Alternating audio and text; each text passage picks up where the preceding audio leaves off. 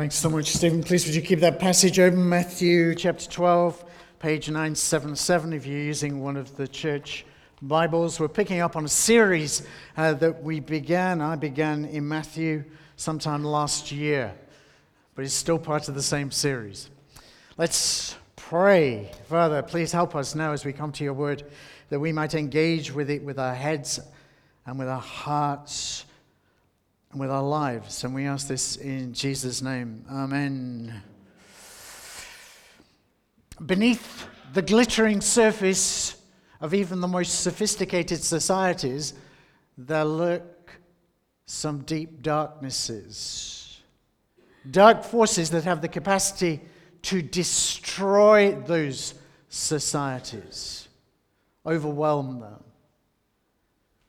There's the darkness of inhumanity the capacity we display as human beings from time to time, sometimes in the most extraordinary and disturbing ways, the capacity to deny the sacredness of all human life at whatever stage. And so some people are classed as being less than human, worth less than others on the basis of their race or their sex or what they can contribute or their capacities in other ways. In some circumstances, some human beings are classed as worthless, to be discarded. The darkness of our inhumanity, the darkness of our capacity to exercise moral inversion, where we hold up what is evil and call it good, and where we hold up the good and say that's evil and dangerous. And thirdly, the capacity that we have as human beings to exercise a kind of madness and call it wisdom cleverness, the dark force of our inhumanity, of our moral inversion, our capacity to do evil but think it good, and our ability to think we are wise when we commit folly. You don't have to look very far to find examples of those things in history and in our own contemporary world. But here's the other thing to note. As Solzhenitsyn famously said, the line between good and evil does not lie out there, it lies in the human heart. This is to do with all of us. And so I want to raise the question this morning how do we protect ourselves against being engulfed by these dark forces that are around and we have so much evidence for. Uh, just a few weeks ago, Katrina and I were in Poland and we uh, were in Krakow. I went to Oskar Schindler's factory. Oskar Schindler, famous because he rescued a number of Jews by employing them in the factory. There's an amazing display there that catalogues the growing degradation of the Jewish population in particular until they ended up in the ghetto and from there to the slave camps or to the extermination centers. How do we protect ourselves against the darkness? And here are three things that as human beings we tend to put our trust in. Number one, religion and culture. Because cult, religion is a version of culture. They're intertwined in all kinds of ways, as we'll see in a moment. Religion and culture will protect us. Number two, our moral values will protect us. And the third one is knowledge. We've acquired knowledge and learning, and the more learning we have, the more sophisticated we become, the safer we will be. I want to have a look at these things this morning. And to do that, I want to go to the past and ask the question how does the past help us to assess these dark forces and what causes them, what lies beneath, and how we might address them? Of course, once you start talking about the past, we have a problem, don't we? Because we find it really difficult to read the past. I've been reading a book by Myra Hamamash, um, Hamermesh, sorry.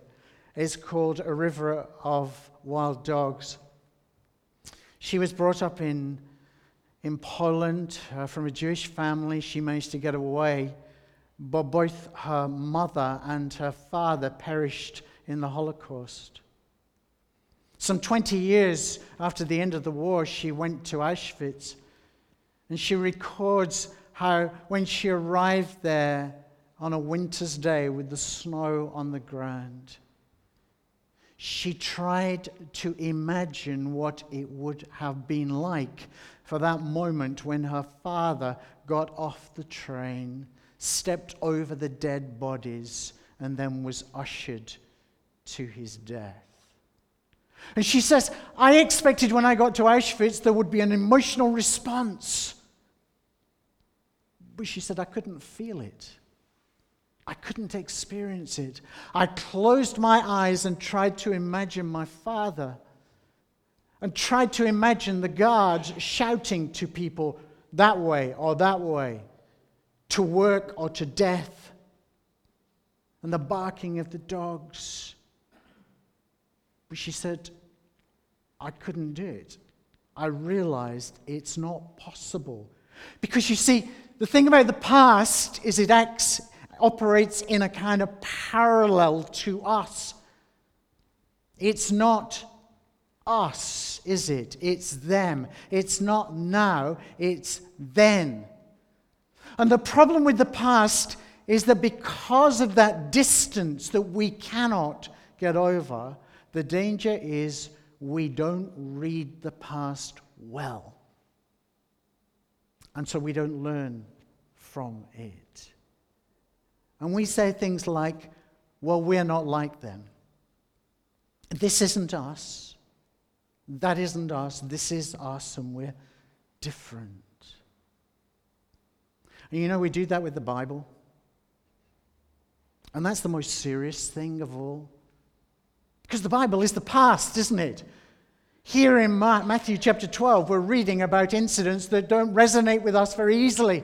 Walking through cornfields and rubbing your hands and people getting upset because you're doing it on a particular day has never been a problem in my experience at any level. And so we, we have a problem when we come to the Bible because it's the problem of the past.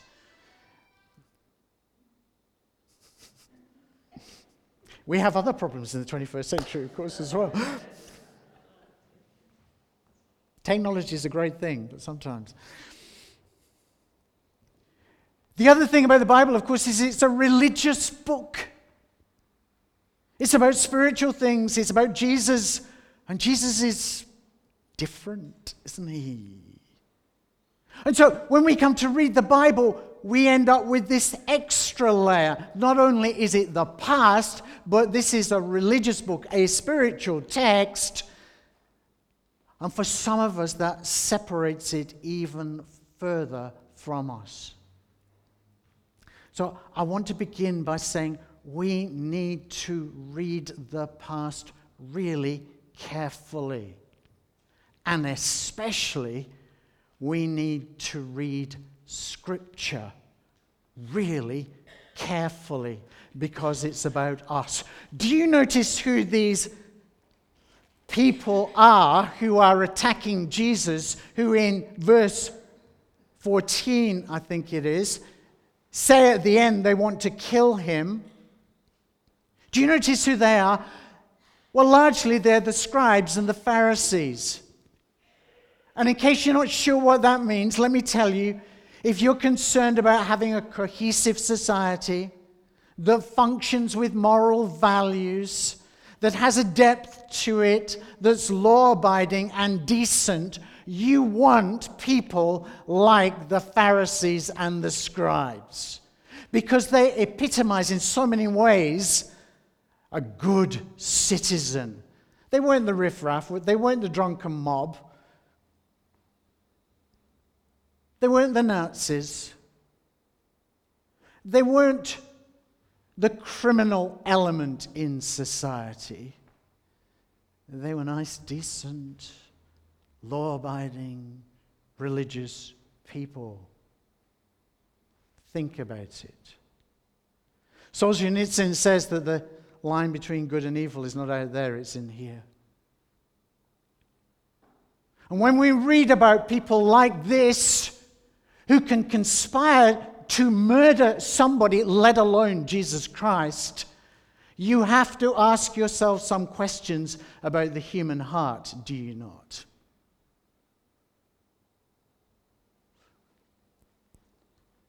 If we're going to read the past well, especially the past of the Bible, we need to recognize that this is us. It is speaking to us. The other thing is, I want you to notice what the issues are here.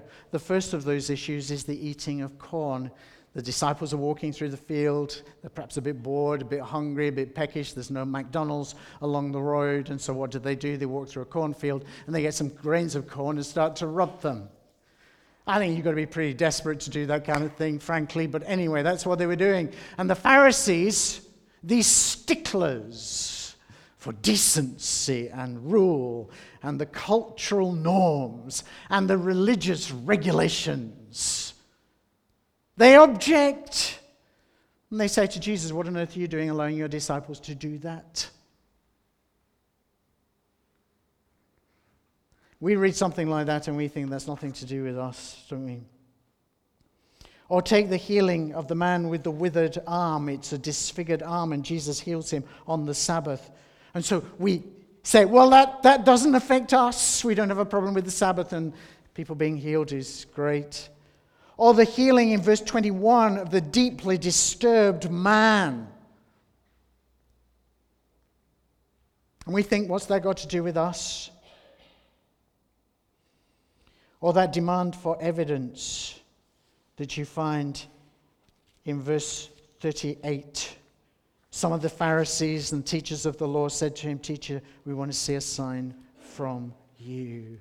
We read those things, and there's the distance of the past. It's a different culture, they're different issues. And you see the problem? That was then, this is now. What's this got to do with us? And I want to tell you, it's got everything to do with us. And it precisely has to do, do with those three dark forces with which we started the dark force of our tendency to trivialize human life and make out some life to be more important than others. The problem of moral inversion, where we call evil good. And the madness of thinking we're wise because we know a lot and we're clever and we don't live in the 18th century anymore. And we have the iPhone and we have technology and we are so modern and so wise but capable of the most desperate, desperate, destructive folly. Those issues that lie just beneath the surface in every society, including ours, are what we are seeing displayed in some measure here, and then Jesus exposes them for what they are. First of all, the trivializing of human life. Here's this incident in, verse 1. The Pharisees draw attention to the fact that these disciples are that they are they're breaking the Sabbath. What's the issue there? What's the issue? Here's the issue. What they practice is religion, but it's not worship. And there is a difference.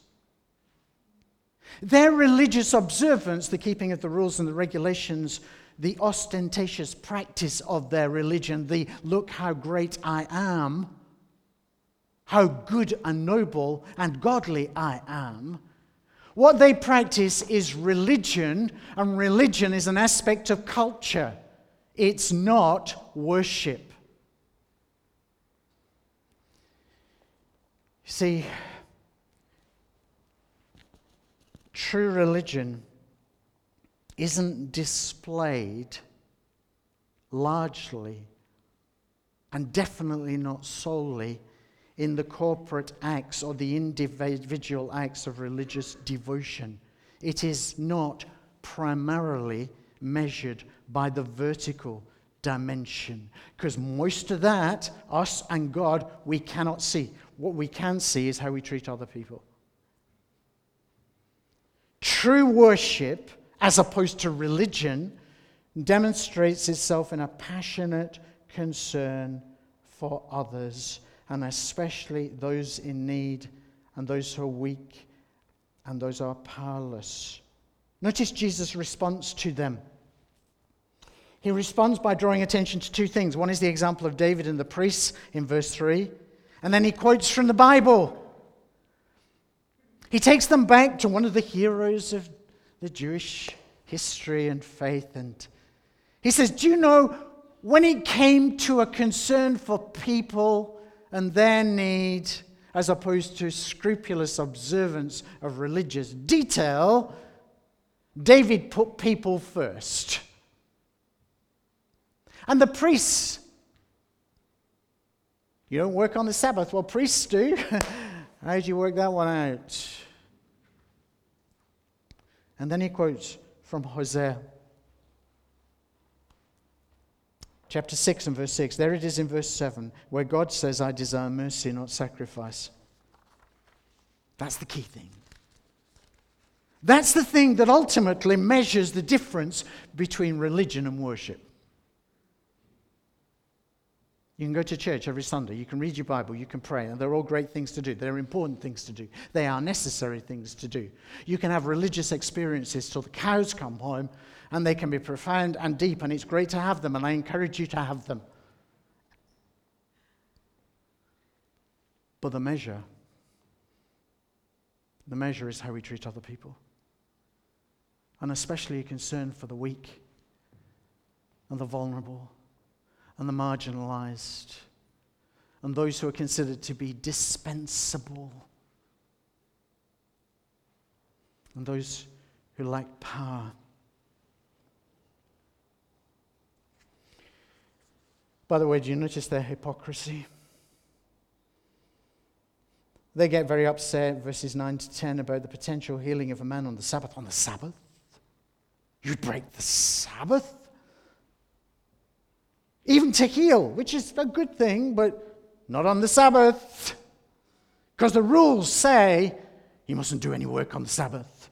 So, being a doctor on the Sabbath, a miraculous doctor is true, Jesus Christ, doing a healing on the Sabbath, you shouldn't do that.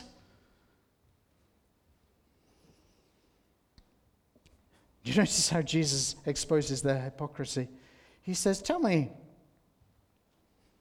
tell me, Let's suppose your livelihood was jeopardized in some kind of way. So one of your animals got into a mess. So you are facing economic disaster or ruin or a loss of income. What would you do? And he says, I know what you do. It's what you do do.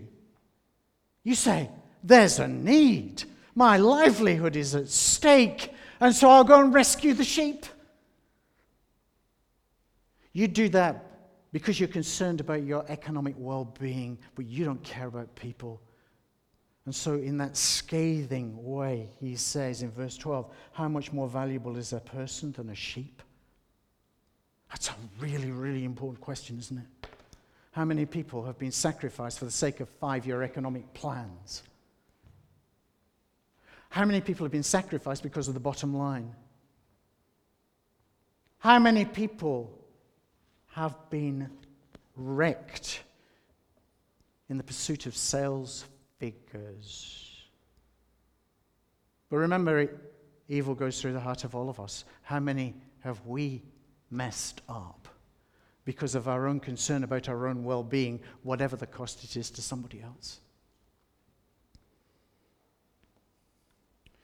And notice where they end up. Here are these decent, good people, religious people. Verse 14 they went out and plotted how they might kill Jesus. We need to stop there and pause. These are good people, decent people, religious people. What's the problem? They've substituted religion for worship. And worship always displays itself in humility and a concern for the outsiders and the marginalized. Look at that quotation from Isaiah in verse 18 Here is my servant whom I've chosen, the one I love, in whom I delight.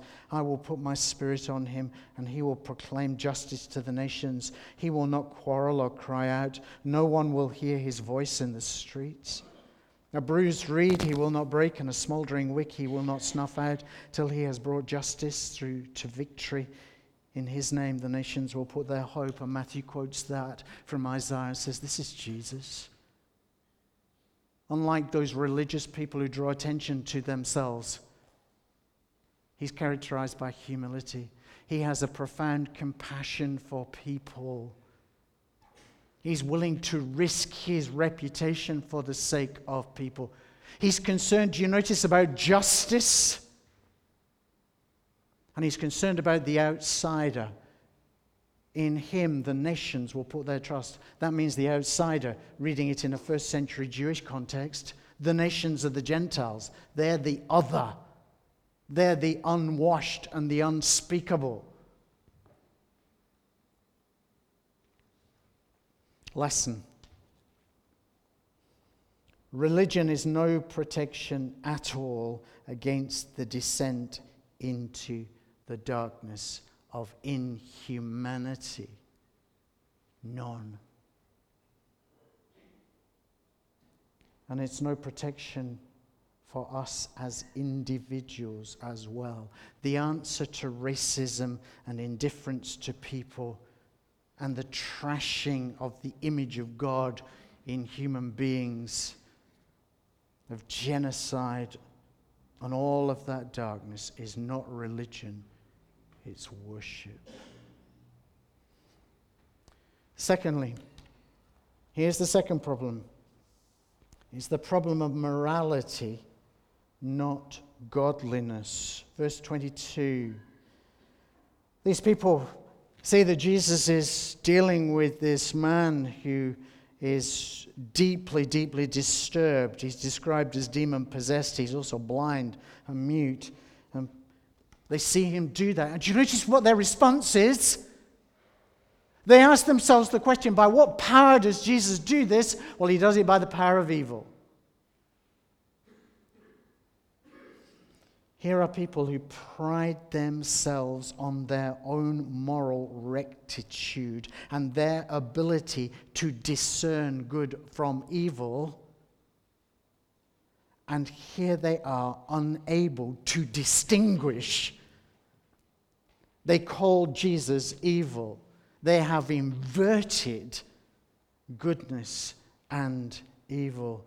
At the same time, they are self justifying and hypocritical. Look at verse 4, 34. How can you, says Jesus, who are evil, say anything good? They cover up their hypocrisy. A good tree brings out good fruit. An evil tree, a bad tree, brings bad fruit, says Jesus. Guess which you are? But that's not what you think, is it? You think you're good you are in deep, deep trouble. This is a deep darkness. And they turn against the good because they reject Jesus. You know, at one level, it's okay to be against Jesus, to ask questions about him, to be confused, all those kinds of things. But if we are committed, committed to never allowing ourselves to see anything beyond what we see in Jesus, Jesus the healer, Jesus the teacher, then in the end, we are rejecting the voice of God Himself. That's what Jesus means when he talks about speaking against the Holy Spirit in verse 32. Yeah, you can say all kinds of things about me, but there is a voice behind that, and it's the voice of God Himself. So if you think you're really clever and you're actually rejecting me, let me tell you, you are in deep trouble. You are morally corrupted. Here's the lesson morality is no protection against a descent into evil. It's not. Not for a society, not for us as individuals. What matters is a change of heart. And we can't bring that about ourselves. Verse 35 A good person brings good things out of the good stored up in him. And where does that come from? It comes about from a change of heart, a change of disposition that God brings about. Morality will not save you. So the problem is religion instead of worship, morality instead of godliness. And the last one. it's 9:30, so I'm going to use a posh word. It's hubris as opposed to wisdom. Here are these people in verse 38, and they ask for a sign. And you say, How very innocent. Well, you need to read it carefully. It isn't innocent at all. What they are saying to Jesus is, You need to meet our level of our criteria. Because we're wise and we're clever. Subtext we are a lot better than the people were in the past. We'll come to that in a minute. We know more. We have changed so much. We are not like our ancestors. We are different. We have reached a level of wisdom and knowledge. And so you need to meet our criteria so we can assess you. And that's a kind of madness, isn't it? That is a kind of madness. Which is what Jesus basically says. He says, um, You remember the Assyrians, verse 41, the people of Nineveh, they were Assyrians. Assyria had a really bad reputation as far as Israel was concerned because the Assyrians weren't nice to the people of Israel. Uh, they conquered them and they raped and pillaged and they shipped people off and they committed genocide and, and generally they were an unpleasant bunch of people. In fact, that's an understatement. They had a reputation for being ruthless but there's a story in the Old Testament about a man called Jonah who's a prophet, and uh, God says to him, I want you to go to Nineveh and tell them if they don't repent, then I'm going to destroy them. In fact, he says, just go and tell them I'm going to destroy them. Now, Jonah doesn't want to go, I think, because he thinks that the people of Nineveh might actually listen to him, and he, he wants to close every door. And in the end, he ends up being swallowed by a fish, and he kind of dies, really. But God won't leave him dead, and so he brings him back and sends him off to Nineveh. And Jonah goes clearly reluctantly, and lo and behold, the people of Nineveh repent from the king downwards. Jesus is saying, You are nothing like as wise as the Assyrians. They just had Jonah. You got me. They listened to Jonah. And you're not listening to me? And you think you're wise?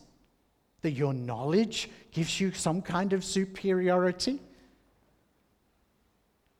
Or take the queen from the south, verse 42. She'd heard about Solomon, so what did she do? She went on a long journey. She went to see Solomon because he's got a reputation for being wise. So she's a queen, she's a woman, she's not from Israel. And she's just going to Solomon, smart guy, but he's not Jesus Christ. There's somebody wiser than Solomon here, and you think you're clever? Judging me? That's a kind of madness, isn't it? And Jesus tells this little story, which is very funny, actually. Have a look at it. It's in um, verse 43. I think this is meant to be an amusing story. It's a way of ridiculing them. When an impure spirit comes out of a person, it goes through arid places seeking rest and does not find it. Then it says, I will return to the house I left. When it arrives, it finds the house unoccupied, swept clean, and put in order. Then it goes and takes with it seven other spirits more wicked than itself, and they go in and live there. And the final condition of that person is worse than the first. This is you, says Jesus. Look, that is how it will be with this wicked generation. let me put it like this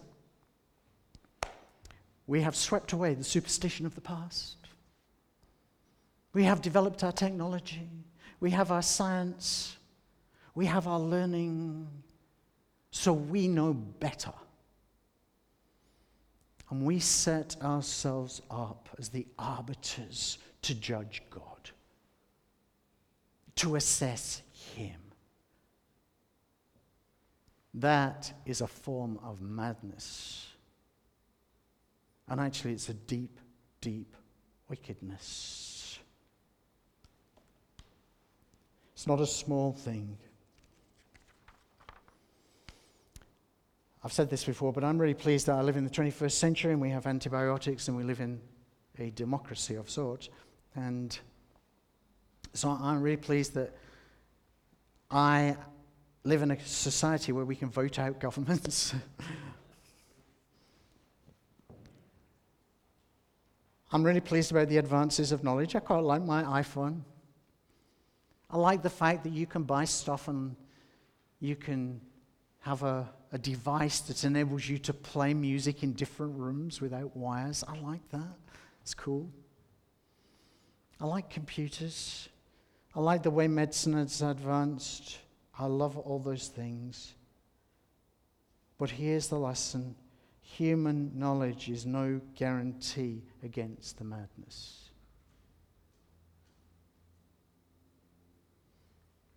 There are all kinds of things to be said about the First World War and its causes. It's complex. But does it ever strike you that the main nations involved in the First World War, which I think can only be described as a kind of collective madness, whatever the reasons, but you notice they're amongst the most educated, sophisticated, and Christian. Remember, religion won't save you. Nations on the planet. Knowledge, knowledge that exalts itself to some kind of level of universal truth. We make a divinity of it, will not save you. What matters is true religion, and that doesn't come from within or from institutions of higher education, it comes from above.